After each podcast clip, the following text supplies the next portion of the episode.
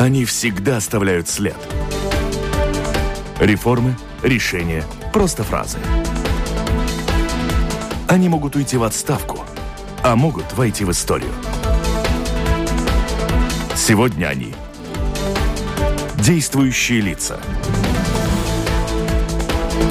Здравствуйте. Программа «Действующие лица» в эфире. Начиная с четырнадцатого сентября в течение недели Россия проводит масштабные маневры в западной части России, Калининградской области и на территории союзной ей Белоруссии, которая граничит с тремя странами-членами НАТО – Литвой, Польшей и Латвией, в то время как Москва утверждает, что в учениях примут участие менее тринадцати тысяч военнослужащих, западные эксперты утверждают, что речь идет о более чем ста тысячах военных, учитывая масштабы подготовки к маневрам. Насколько обоснованы те и другие утверждения? О каких реальных угрозах безопасности нашей стране может идти речь? О безопасности латвийской армии, зарплатах в ней и о визите в Киев латвийского министра обороны и не только. Говорим сегодня с министром обороны Раймондом Бергманисом. Здравствуйте. Здравствуйте. У микрофона автор ведущая программы, журналист Валентина Артеменко. В студии вместе со мной работают журналисты Анастасия Титаренко из информационного агентства «Лето» и Андрей Хатиев из газеты «Сегодня». Оператор прямого эфира Уна Леймана. Слушатели, вы по ходу нашего разговора присылайте свои вопросы по электронной почте с домашней странички Латвийского радио четыре. И министр сможет ответить и на ваши вопросы. Ну, начинаем, наверное, с этих учений. Запад, у каждого журналиста есть по этому поводу свой вопрос. Андрей, да. Мужское это дело? Последние несколько дней очень много было разговоров об этих учениях, и высшие должностные лица высказались. Президент страны говорил о провокациях. Министр иностранных дел господин Данкевич тоже говорил о провокациях. И при этом непонятно, что вот мне, как простому обывателю, делать, прятаться в бункер, запасаться солью, спичками.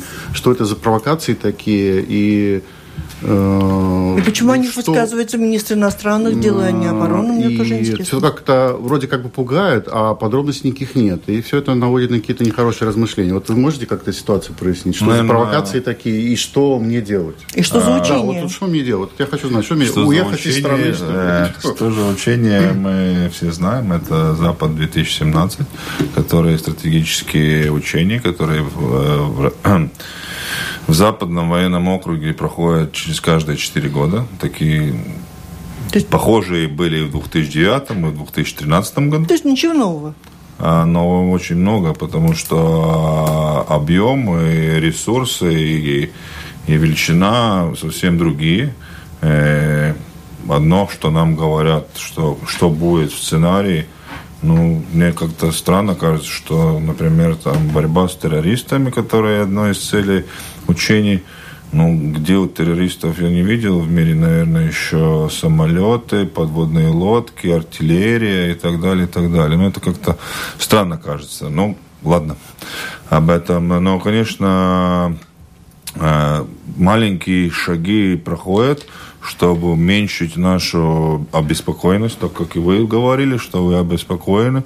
И если мы прокомментируем, наверное, э, смысл не в том, может, неправильно переведены, я не знаю, может, как кто пользуется э, своими э, знаниями языка. Провокация – это не значит, что они могут быть осознанные. Они могут получиться неосознанно, потому что большое количество, например, военнослужащих, которые прибыли из других военных округов, из других мест дислокации, они не знают нашу местность. И во время, если они проходят рядом с нашими границами, которые вы упомянули, странами, может всякое случиться. Поэтому есть эта озабоченность и то, что говорить о сценарии, что будет происходить, и, и в соответствии с венскими договоренностями о безопасности. Об этом говорил Столтенберг, об этом говорят и Российской Федерации, об этом говорил президент Лукашенко, и поэтому стараются пригласить на более, более много людей, э, observers, наблюдатели. наблюдателей, которые смогут следить. Но это будет проходить, конечно, во время активной фазы, которая упоминается с четырнадцатого по двадцать первое сентября. Но учения проходят уже сейчас. Как-то, чтобы прошли учения, надо же переместить и подразделения из каких-то мест дислокации на место учения. Так что в данный момент это все мониторингуется, и поэтому и говорится, что если по этим договорам, Венским договорам ОБСЕ, количество людей, участвующих в таких больших учениях, как говорится, двенадцать тысяч семьсот с копейками, меньше тринадцати, это одно сценарий, но на самом деле, конечно, эксперты видят, что это будет намного больше людей участвовать в этих учениях, и поэтому тогда и говорится, что надо как-то соблюдать то, что мы подписали все договоры, Венские договоры, и при этом тогда намного больше наблюдателей должно быть приглашено, они должны намного дольше мониторировать эти учения, и им должны представить намного больше и шире информации. Вот и все, что я могу вам сказать. А то, что вам не надо никуда уезжать, в данный момент приняты все меры, чтобы мы следили за этим, мы спрашиваем, да, ну и стараемся получить более конкретной информации с Российской Федерации и с белорусской стороны. И надеемся, что нашим наблюдателям, которые будут ехать на эту активную фазу, будет представлено это. Ну, как говорится, сейчас такая, мы видим эту ситуацию, когда проходит передислокация и другие какие-то маневры э, вокруг наших государств. Это, конечно, вызывает озабоченность, но мы мониторируем, смотрим и соблюдаем. Если будут какие-то инди- индикации, что что-то происходит не так, ну, будут приняты соответственные меры. А делается какая-то скидка? Делите, насколько ты предполагаешь, что в какой-то мере это, ну, провокация не такая случайность, о которой мы говорили, а просто подразнивание такое западной страны? Ну, НАТО. Вы видите, ну, как это, кто рассуждает, мы видели, что, например, ну, как это расценить выстреленную ракету Северной Кореи через территорию вот, Японии? Я и хотел, да, провести параллели. Ну, вот такие параллели. Ну, конечно, мы видим передислокацию, и когда мы об этом уже много раз говорили, когда пролетает какая-то группа, например, самолетов, если они не включены транспортеры, нет высланный план полета, ну, поэтому тогда включается наша группа Air Policing, которая, ну, в данный момент расквартирована в Таллине и в Шауляй, но они поднимаются в воздух и летят, чтобы опознать, что это за какое. Это есть вот эта транспаренция, вот эта информация, ну, исключить какие-то... Ну, то есть получается, что, несмотря на то, что со стороны России достаточно четко, в общем-то, формулируется, что никакой опасности для Запада и стран Латвии, Литвы и Эстонии, в частности, не будет, что это просто учение, никакой угрозы нет, что этого недостаточно. Вот они говорят, да никто на вас не нападет, но мы все-таки свои самолетики... Ну, мы видим, что, ну, как это вызывает, это те... прошедшие действия и как э, международное сообщество видело, что происходило в Грузии, что происходило в Крыму, что происходит э, в Восточной Украине. Ну, как-то... То не есть, с... есть озабоченность. Да. И мы об этом говорим, и мы хотим более... шире информации, чтобы эту озабоченность снизить и чтобы вы меньше волновались. Было бы у нас больше информации, может, вы бы и так и не волновались, и наши люди здесь тоже меньше волновались. Я хотела спросить, вот конкретно уже известно, кто из Латвии поедет наблюдать за этими учениями, и так как вы говорили, что, возможно, будет намного больше людей, которые будут... принимать участие в этих учениях, будете ли вы просить о том, чтобы посылать больше наблюдателей, чем три сейчас? Мы не можем послать больше, если нам прислали документы, что участвует двенадцать тысяч семьсот. Соответственно, этим параграфом и столько и приглашается. Все это невозможно. А как доказать, что участвует больше, это, я не знаю даже, это, наверное, эксперты по инспекциям вооружения и так далее могут это как-то. И поэтому есть, наверное, в данный момент, о том, о чем говорят и со стороны НАТО, в том числе и господин Столтенберг, что, может, надо и пересмотреть договор, Венский договор о безопасности в том числе, ну, что, ну, жизнь раз, идет вперед, этот договор принят какое-то время обратно, может, надо пересмотреть какие-то э, статьи договора, чтобы они соответствовали нынешним ситуации в мире. Да, но пока все же чувство тревоги остается, учитывая то, что наши власти все-таки, на мой взгляд, где-то нагнетают эту обстановку. И вот недавно была, прошла информация о том, что полиция безопасности запретила проведение игры в войну, которой время от времени балуются, ну, взрослые дяди, да, ну, типа пейнтбол, ну, они, ну, изображают военные действия, ходят там в камуфляже и так далее, ну, это симулирует... На этот период учения да, Запада да. массу... И полиция почему? Безопасности обзвонила эти клубы, которые организуют угу. эти игры... Чтобы их не накрыли случайно, и как зеленых сказала, человечков. Чтобы они в сентябре их не проводили. Вам не кажется, что это, ну, так, перебор, наверное? Ну, что... ну я вам могу сказать похожие случаи, когда мы, по-моему, в две тысячи пятнадцатом или две тысячи шестнадцатом в две тысячи шестнадцатом году, когда, ну, вы, вы понимаете, что в мире происходит, э, ну, разные э, э, вещи. И когда мы поднимали по тревоге Земессардзе, которое до этого так не было делано, и когда они заняли какие-то позиции, например, в Балтике у моста, люди были озабочены. Они звонили нам и говорили, что творится, и что война началась или то. В этом, в, в этом контексте, который вы задали, но если у меня, например, в деревне сто человек в камуфляже с оружиями, которые идентичны тем оружием, которые используются и военнослужащие, ну, я бы, наверное, тоже испугался, если, думаю, если моя мама сидит в деревне и видит по дороге идет... число, например, сто человек с оружием, ну, что ей говорить? Ну, об этом есть тоже. Ну, если при этом она слышала, что идут но учения они, там... Ну, конечно. Они вот, в закрытых вот, ангарах вот, обычно вот. Воюют. Да. Ну, ну не, на всякий случай, чтобы не пристрелили. Тут не, не, не, ну, лаз, не лазер ну, так проходит, так проходит и да. в лесах, и везде пусть проходит. Так, и, это, мужчины, я думаю, не так, уж, не так уж тяжело да. вытерпеть, да, там, например, три недели, чтобы... Это есть о том, о чем мы говорили в начале, что это... может вызвать, ну, неадекватную реакцию у людей. Мы же не знаем, вот мы же видели, какие были не, случаи, ну, понятно, понятно. И поэтому это, я думаю... Были, это... Пока были случаи, когда, да, проводились учения в Саласпилсе, да, по-моему, в Саласпилсе, да, и народ был напуган, но проводили э, эти учения... Земессардзе и армия, а не, не, не, ну, вот а эти, не какие-то ну, ребята. Не, ну вот это есть, чтобы не исключить, я, я думаю, вот эти какие-то ну, понятно, недоразумения. Да. И понятно, поэтому, принципе. Например, у нас тоже раньше же в латвийской армии не было механизированных средств передвижения. Сейчас они есть.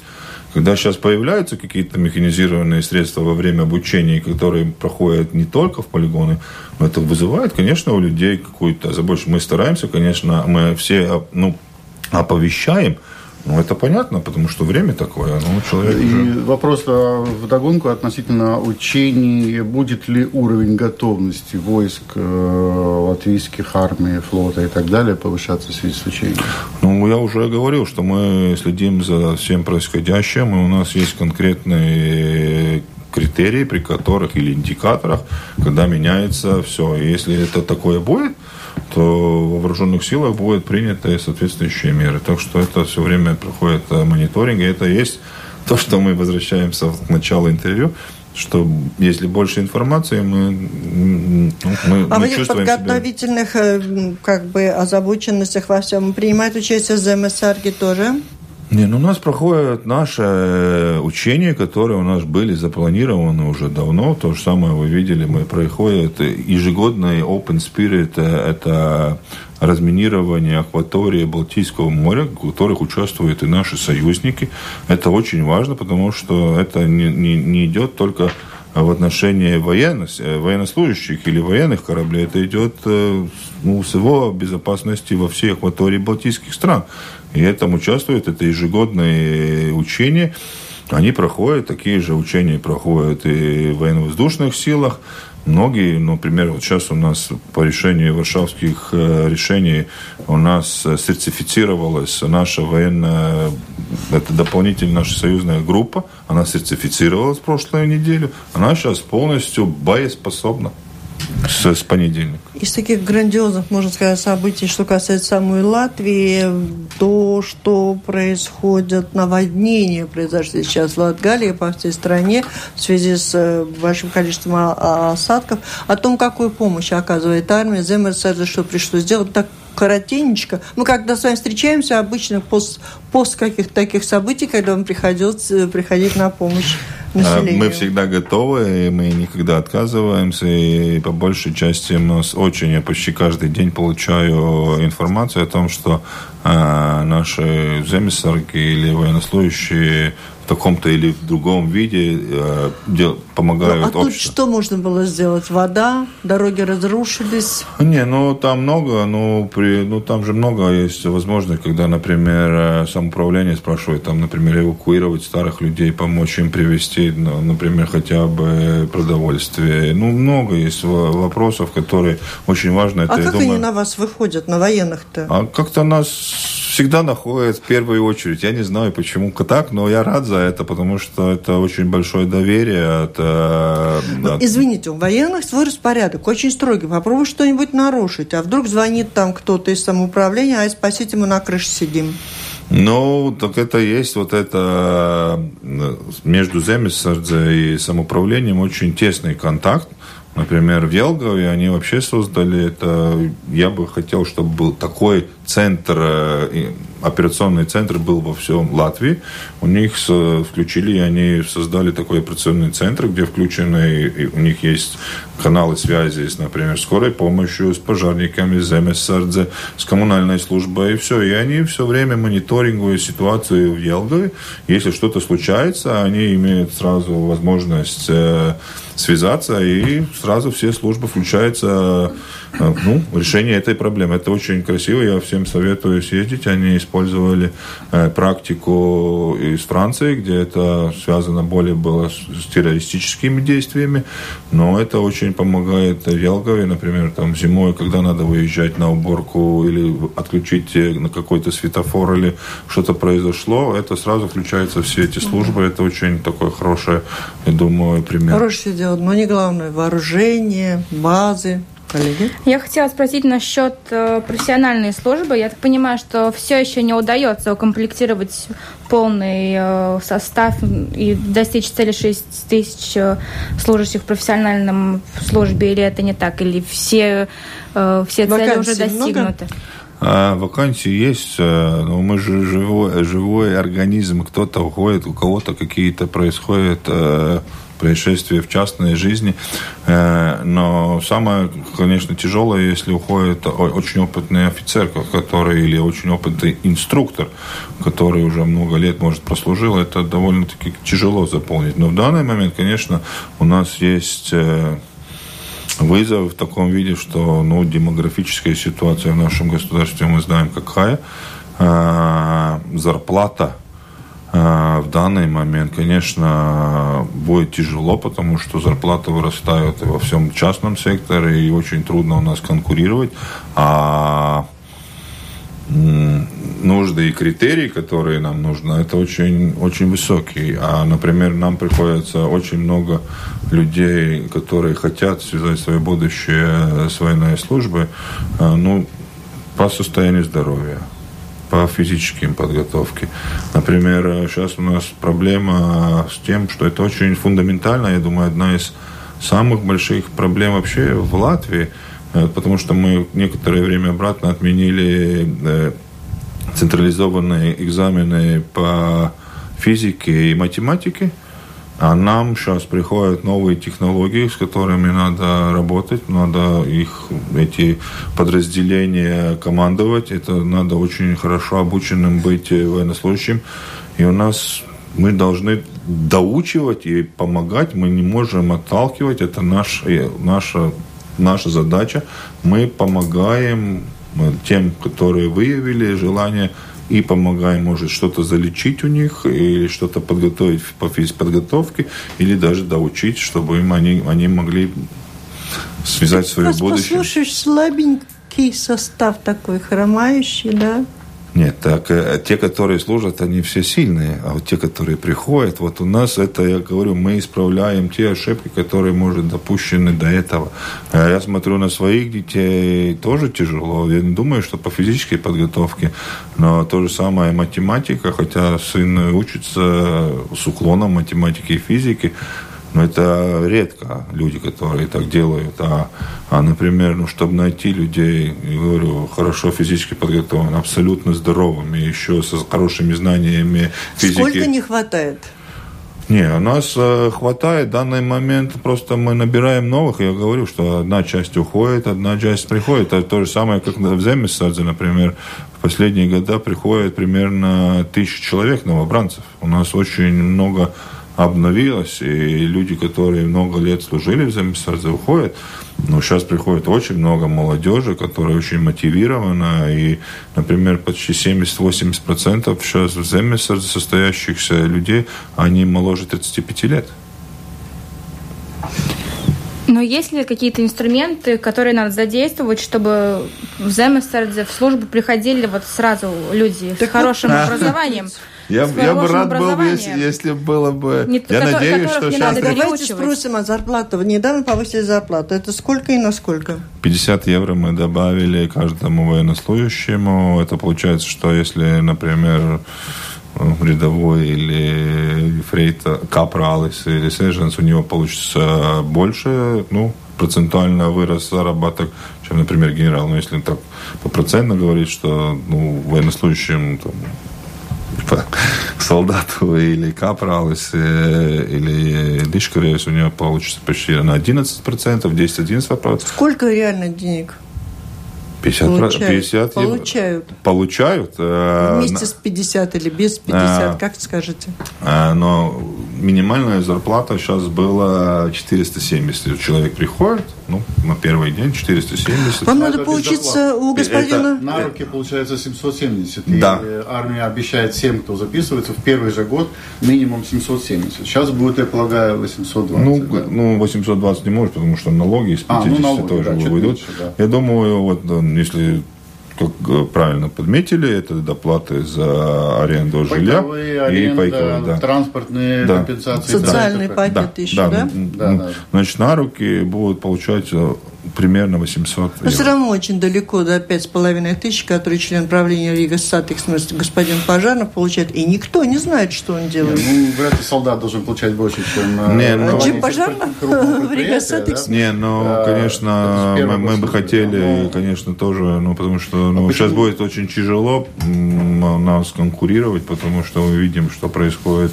например, в той же отрасли, как строительство, которое мы проходили, две тысячи шестой год, две тысячи седьмой, когда ну, зарплаты человека, который, не знаю, ну, черновые работы делает, ну, получает там две тысячи лат, ну это было кошмар. Ну как мы можем конкурировать? А вы же, я уже перечитал те нужды, которые нам надо очень... Ну хорошо. Да, просто предприятия могут пригласить, все-таки попробуйте на, из-за границы рабочего села, а, наверное, у военных такой возможности нет? Нет у нас таких возможностей.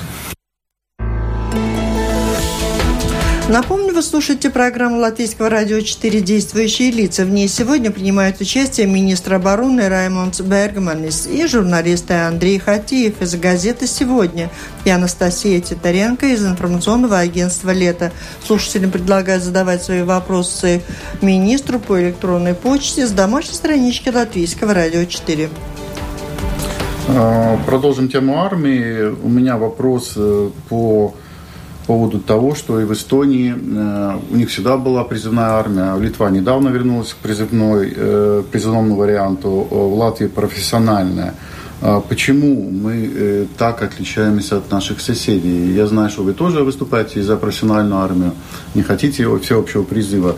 Почему мы вдруг так сильно отличаемся? И у нас какие-то железобетонные аргументы, которые не работают в Эстонии и Литве. Вы хотите, чтобы у нас сделали обязательный призыв? Я? Я интересуюсь. А нет, а вот хотели ну, бы интересно? Вот хотели я... бы?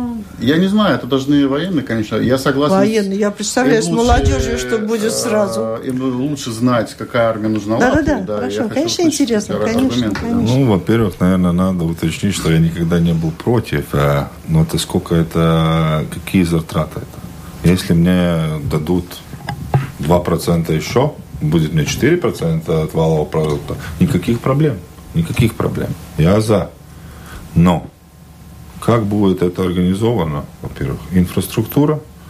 Во-вторых, кто их будет обучать? Инструктор. Мы же не можем призывать обязательно. А если я заберу сейчас все свои инструкторы из своей действующей армии, чем останется моя действующая Давайте армия? Остановимся на том, что таких планов нет, да? Нет, нет, таких планов да. нет, потому что мы хотим реализовать те задачи и принятые решения, которые мы приняли, которые мы идем, где упомянули наш прирост наших профессиональных сил, подготовку наших земессаргов, совсем, совсем другая система обучения сейчас начали, и их перевооружение, инфраструктура улучшается, и мы начали уже два года переучать резервистов. Так что ну, эти все планы мы хотим создать вместе. Но если вы говорите, ну уж создали в Литве или там, ну, в Литве... Швеция, кстати, тоже вернула вот, казино. Вот, хорошо. Буквально вот, вот я вам, я вам... Давайте как... о том, не, что не, там не, происходит. Не, не, не, не, я, я хочу просто, чтобы люди, которые слушатели наши, чтобы они поняли. Ну, например, та же самая Швеция, что вы говорили, они как бы анонсировали, что они вернули обязательный призыв. И к призыву подлежит сто тысяч человек. сто тысяч. Обучать они будут и призовут четыре. Это обязательная служба или нет? четыре тысячи. Да, из ста. Объем продаж оружия в мире бьет рекорды. А кто же его покупает? Что покупает Латвия? Вот. Подробности, как они называются? Это да, ну, самая громкая, естественно, покупка – это «Стингеры», которые вы объявили неделю назад или две недели назад. И покупаются они почему-то в Дании, соответственно, видимо, они бывшие в употреблении, потому что в Дании они производят «Стингеры». Они куплены, они не использованы, они новые, но, но, но, не, использованы. но не использованы. Но у Дании. Да, но у Дании. То есть Дания купила, и ей не понадобилось. А, я думаю, что Дания своим оборонным ресурсом может и купить новые. У нас таких возможностей нет. Нам надо обезопасить свои подразделения. И это один из наших приоритетов. Это противовоздушная оборона, в которую мы вкладываем очень большие деньги. В том числе мы уже и нам помогают. Нам подарили новые радары Соединенные Штаты Америки. Мы купили новые ракеты для наших систем противовоздушной обороны эр бэ эс семьдесят, которые производятся в Швеции. И вот это одно из шагов тоже усиления нашей противовоздушной обороны и защиты наших подразделений в ближнем, ну, в ближнем бою. Это и покупка стингеров. Это очень важно, я думаю, это очень символично. И мы видим от всех сейчас в мире происходящих боевых действий, несмотря на где они проходят, это очень действующее оружие, потому что тот, кого сильная противовоздушная оборона, это очень влияет на ход военных действий. А почему вы отказались от дальнейших закупок эр бэ эс семьдесят? Вы считаете, что... И почему мы не отказываемся от эр бэ эс семьдесят? Параллельно, а почему нельзя было остаться на эр бэ эс семьдесят? Ну, это два, две разные системы, системы противовоздушной обороны. Это мы стингеры, мы, надеемся, раздадим больше подразделениям Земессардзе. И эр бэ эс это не только, у нас есть подразделение Земессардзе и в том же противовоздушной дивизионе противовоздушной обороны при э, воздушных сил. И это все останется и будет обучаться, и будет продолжаться. И они в полной боевой готовности готовы выполнять свои обязанности. Так что это параллельные две службы. Мы не можем сейчас, у нас не хватает просто ресурсов, чтобы мы развивали средней дальности противовоздушную оборону. Это очень дорогостоящее, но мы к этому будем стремиться в будущем, идти и будем искать возможность, чтобы и закупить такие э, вооружения, которые соответствуют э, параметрам, которых я говорю. Но все мы не перечислим, просто тут тоже вот строчку, что в Австрии, у Австрии э, Латвия закупила сто двадцать... Наверное, сто двадцать миллиметровые... Миллиметр... Мин... Минометр. Миномет, да? Да. Но тоже, но тоже лето, то есть использованное. А мы вообще покупаем что-то новое? Это нормально, то, что у нас все лето? Если бы у меня была возможность, я бы купил и все новое, но тот, что ресурс, который у нас есть, ну, всем кажется, что у нас очень, ну, я говорю, большое спасибо государству и всем, всем жителям, что они осознают, как важна обороноспособность и оборонное ведомство государства, потому что, ну, вы упомянули... Новые покупаете или нет? Мы покупаем новые вооружения, те, которые мы можем покупить, а это очень действующие, это очень действующие, это во многих странах мира, почти во всех. Это не означает, что вот сейчас, например, самое новое – это самое-самое лучшее. Много есть примеров, когда вооружение, которое произведено некоторое время обратно, оно намного действие, действующее, чем новое поколение. И это важно для нас, чтобы мы были полноценно экипированы, как должно быть экипировано какое-то подразделение, чтобы я у нас это было. Тоже спрашивает, ну по-латышски пишите, я не все слова да, на давайте. Русский переведу с латышского. Про, про технику нет.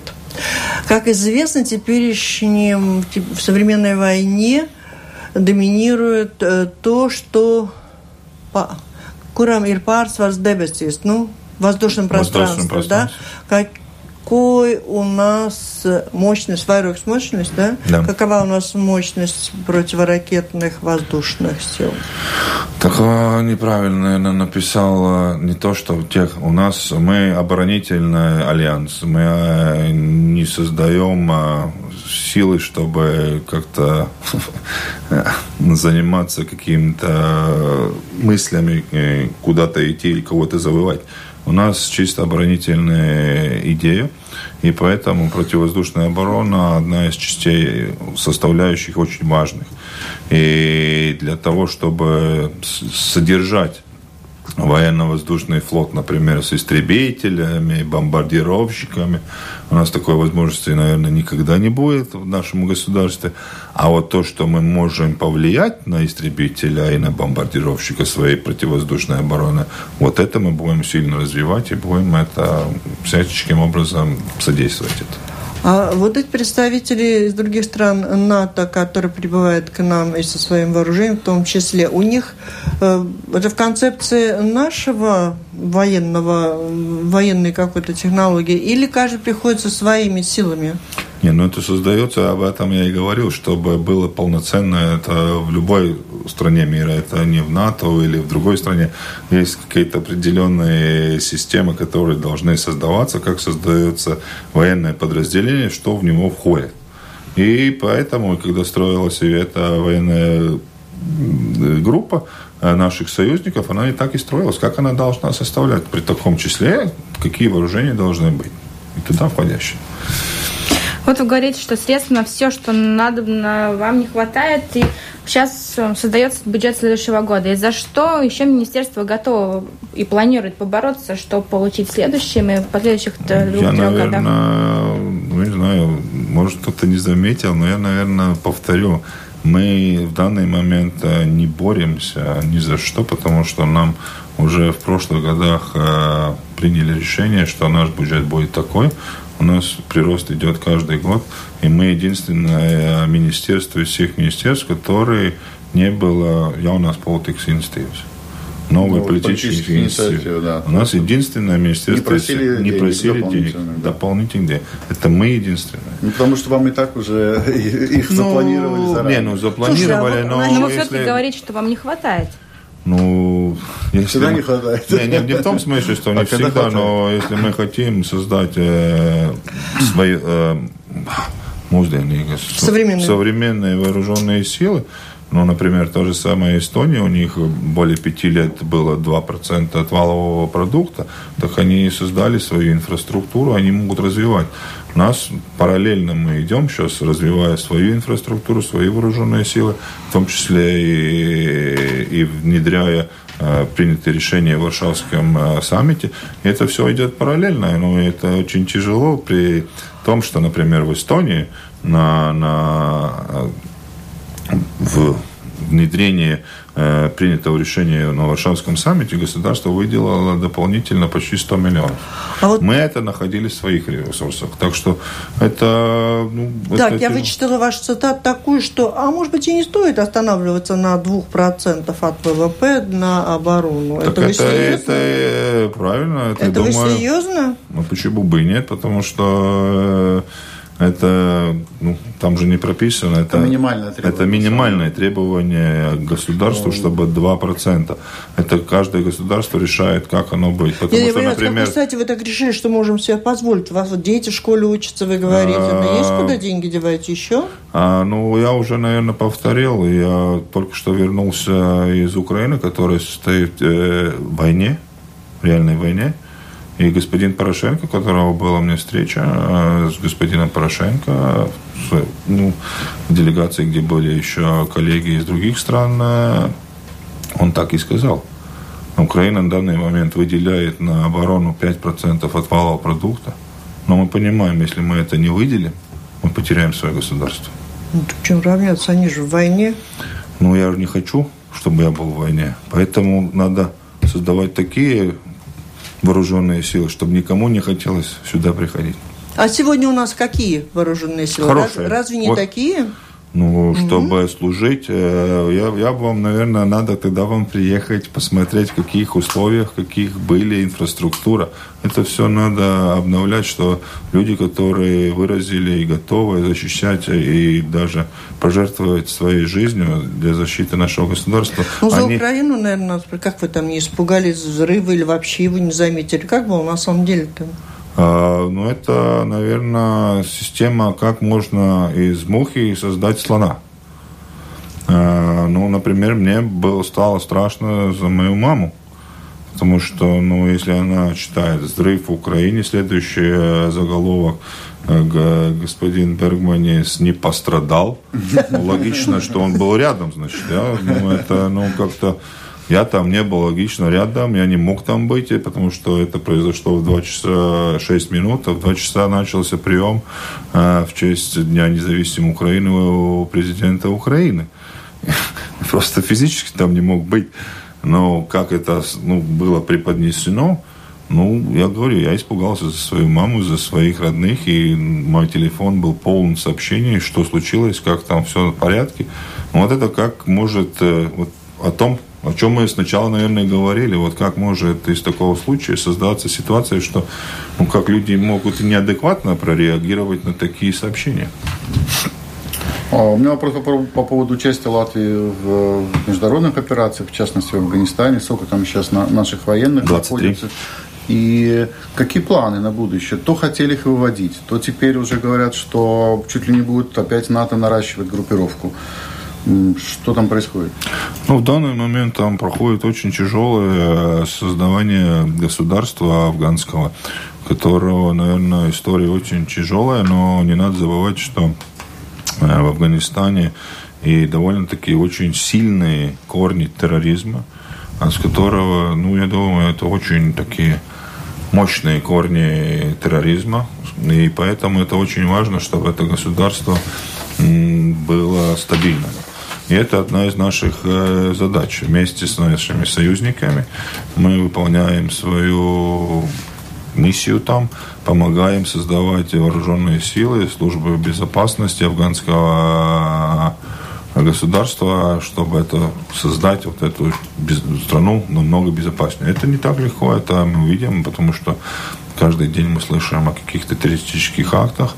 Но мы должны помогать афганцам, потому что если, например, там еще сильнее станет дестабилизация, это может отозваться и на всю мировую сообщество. Потому что после моего визита, например, в Мали, в Африку, я очень четко осознал, что надо помогать и как надо помогать, и что мы живем в общем мире, у нас одно солнце, одно небо. Если мы не будем сотрудничать и как-то уменьшать риски возможные терроризма, то ну, это всем кажется, что это как будто далеко, а на самом деле это совсем близко. Строительный бум определенно, да, переживает Латвия, строительство военных баз. Можно так сказать, как много их построено, сколько еще будет? Почему так много? Я думаю, это немного, это очень мало, потому что я говорил, что они, солдаты и земессарги, они заслужили, чтобы у них служба проходила в нормальных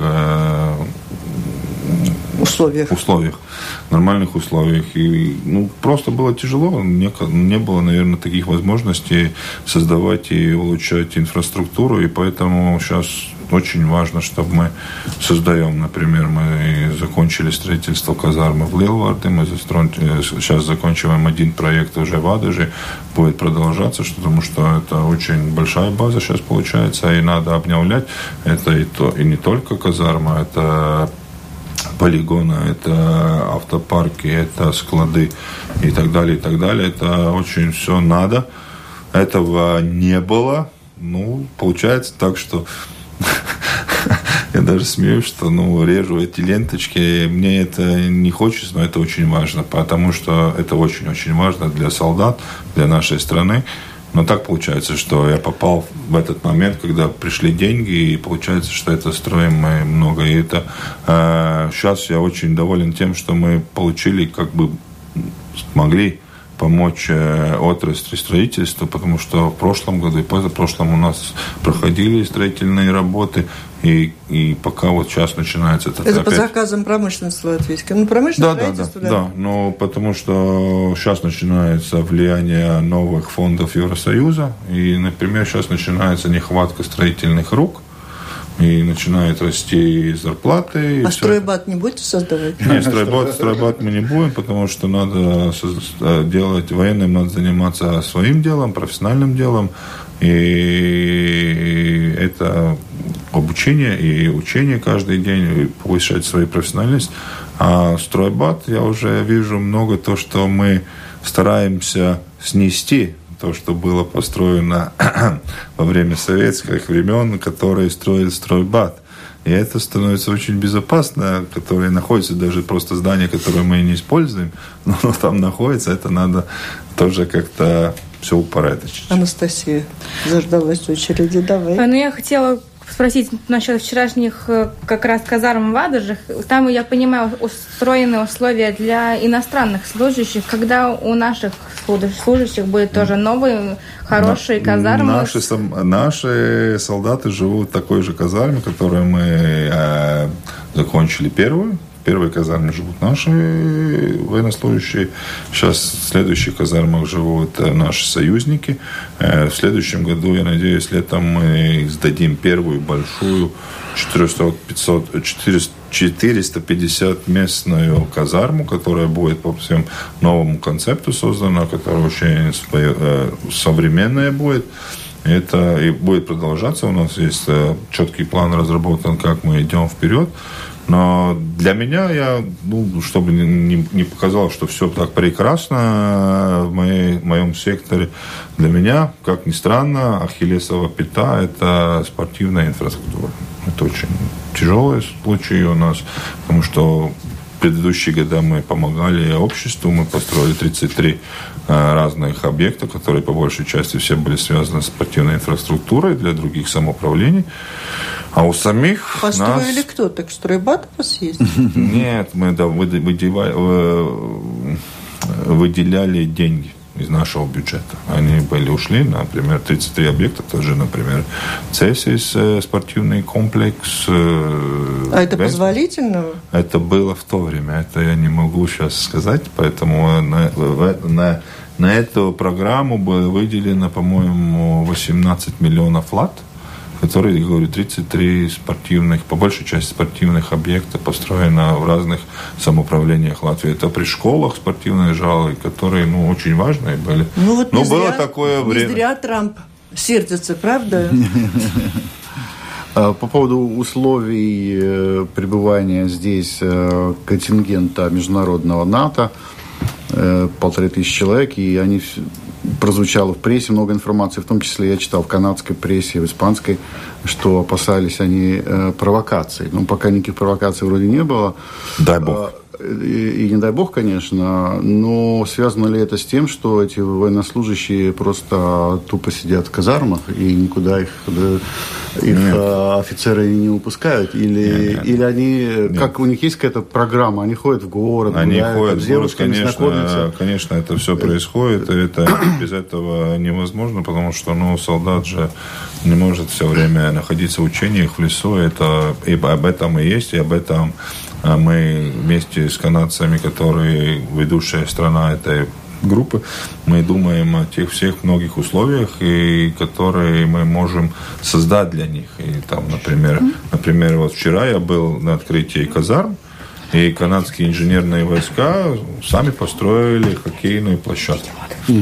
Хоккейную площадку, футбольное поле играли итальянцы с испанцами. Испанцы на футбол, да. Да, играли, я могу сказать даже, кто выиграл, но это очень интересно, это все эти активности, не, не, не только такие спортивные, они и социальные. Вот, например, буквально через шесть минут я уеду с передачи и прямым э, путем подамся в зоологический сад, где вместе с командиром этой военной группы, который очень опытный военнослужащий, очень с большим боевым опытом, он без сомнения сказал, что он готов с министром вместе взвешивать семнадцатый раз черепаху. А он тоже семнадцатый раз? Или нет, это вы... я семнадцатый да, раз, да, да. а он первый раз.